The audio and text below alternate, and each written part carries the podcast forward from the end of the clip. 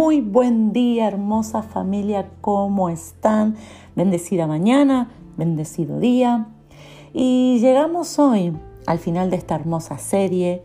Cuántos íntimos, cuántas íntimas, cuántos han podido llevar su relación con Dios a otro nivel. Realmente quiero leerlos porque me da muchísimo gozo, mucha alegría que podamos transitar este proceso juntos. Y vimos en estos últimos días características de Dios Padre, ayer vimos características del Espíritu Santo y hoy para conocer un poquito más, esto es solo un poquito más, pero hoy día, en este día, conoces un poco más de eh, Jesús, el Hijo. Jesús es el verbo hecho carne. Jesús es la palabra.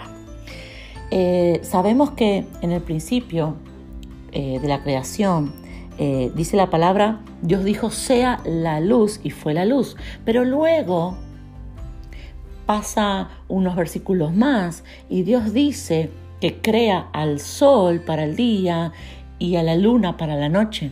Entonces, ¿de qué luz se refería cuando dice sea la luz? Cuando Dios dijo sea la luz, estaba hablando de la palabra. Nosotros tenemos que saber que antes de ver un nuevo amanecer, antes de comenzar un proyecto, antes de dar un pie a algo, antes de tomar una decisión, tenemos que tener una palabra. Porque ese fue el diseño de la creación. Antes de, antes de los animales, antes la palabra, la luz, la palabra de Dios. Cada vez que vos te encontrás con el Hijo, cada vez que Jesús se manifiesta, escúchame bien esta mañana, la palabra llega, entonces algo es revelado, porque la palabra de Dios es la revelación de Dios. Cada vez que nosotros vemos al Padre, hablamos con el Padre, algo se está creando. Cada vez que nosotros vemos al Espíritu Santo o recibimos el Espíritu Santo, algo se está moviendo. Y cada vez que nosotros tenemos un encuentro con Jesús y hablamos con Jesús, algo nuevo se revela en nuestras vidas, porque Él es el verbo hecho carne. ¿Qué quiere decir revelación? Porque muchas veces uno dice, bueno, eh, pero eh, a mí se me reveló esto. Y el otro te dice, pero eso no es nuevo, yo ya lo escuché, yo ya lo sabía. La revelación eh, quiere decir es nuevo para vos, porque antes no lo podías ver. Entonces es nuevo, se te reveló ahora. ¿Por qué? Porque antes tenías vendas en los ojos. Entonces no podías ver. Antes tenías ataduras en las manos, en los pies. No podías actuar, decidir. Entonces Jesús viene a revelar algo nuevo. Y más allá de esto que es muy importante, yo quiero que comprendamos algo de, de Jesús. Y es que si Jesús es la palabra, Jesús es el verbo, Jesús es la revelación de la palabra.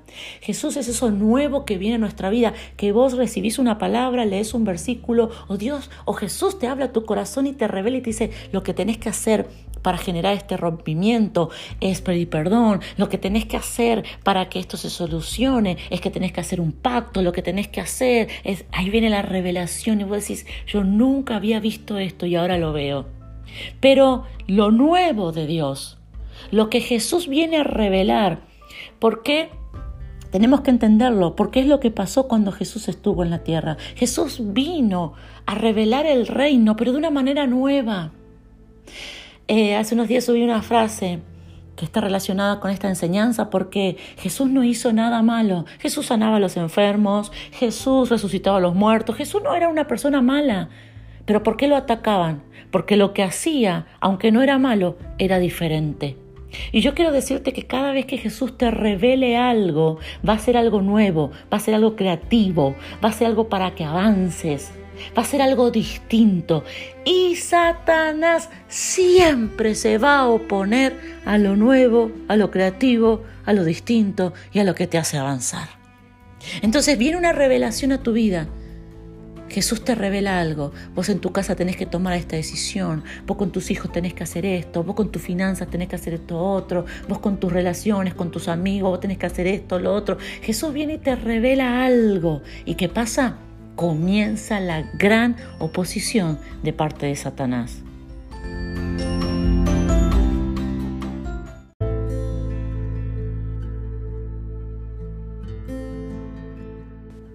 Jesús es la palabra revelada, la revelación, la palabra revelada en nuestras vidas. Una característica hermosa de Jesús es que siempre va a ir en contra de los religiosos, siempre va a ir en contra de las estructuras. Eh, si nosotros vemos la vida de Jesús aquí en la tierra, eh, Él hacía milagros de una manera que muchas veces hasta incomprendida. Eh, ah, dice la palabra que había un ciego y Jesús escupe y hace un barro sobre sus ojos. Y cómo eh, todos los que estaban ahí miraban y decían, ¿cómo puede ser que eh, con barro en los ojos va a ver mejor? Pero lo que Jesús estaba haciendo era rompiendo con estructuras. Jesús siempre te va a dar una revelación para que rompas con estructuras ¿Por qué? Porque hay poder en la libertad, hay poder en Él. El poder no tiene que ver con una forma, con una tradición, con una estructura, con un pensamiento. El poder fluye de Él. Así que hermoso, hermoso Jesús. Y cuando Jesús se revela en nuestras vidas, vuelvo a decirte, muchos van a estar en desacuerdo, muchos van a juzgar, ninguno va a comprender, Hoy nosotros vemos las historias, los milagros que Jesús hizo y nos maravillamos, pero si hubiésemos sido testigos en ese tiempo, quizás a nosotros también nos hubiese parecido muy extraño, muy raro. Pero sin embargo, hoy debemos comprender que cuando Jesús nos revela la palabra, cuando Él trae luz a nuestras vidas, nosotros debemos actuar, nosotros debemos obedecerle, porque poder fluye a través de Él. Hermosa familia, oremos juntos en esta mañana. Papá, te doy gracias por tu palabra, te doy gracias por quien tú eres. Te doy gracias por tu Hijo. Jesús, gracias.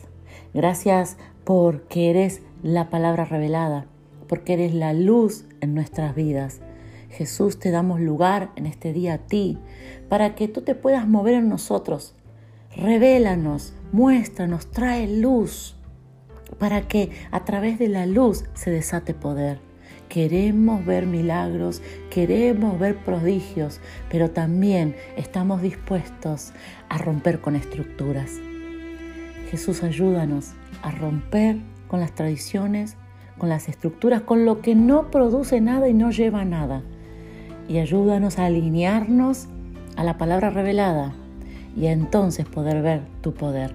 Gracias Padre, gracias Hijo, gracias Espíritu Santo. Amén y amén.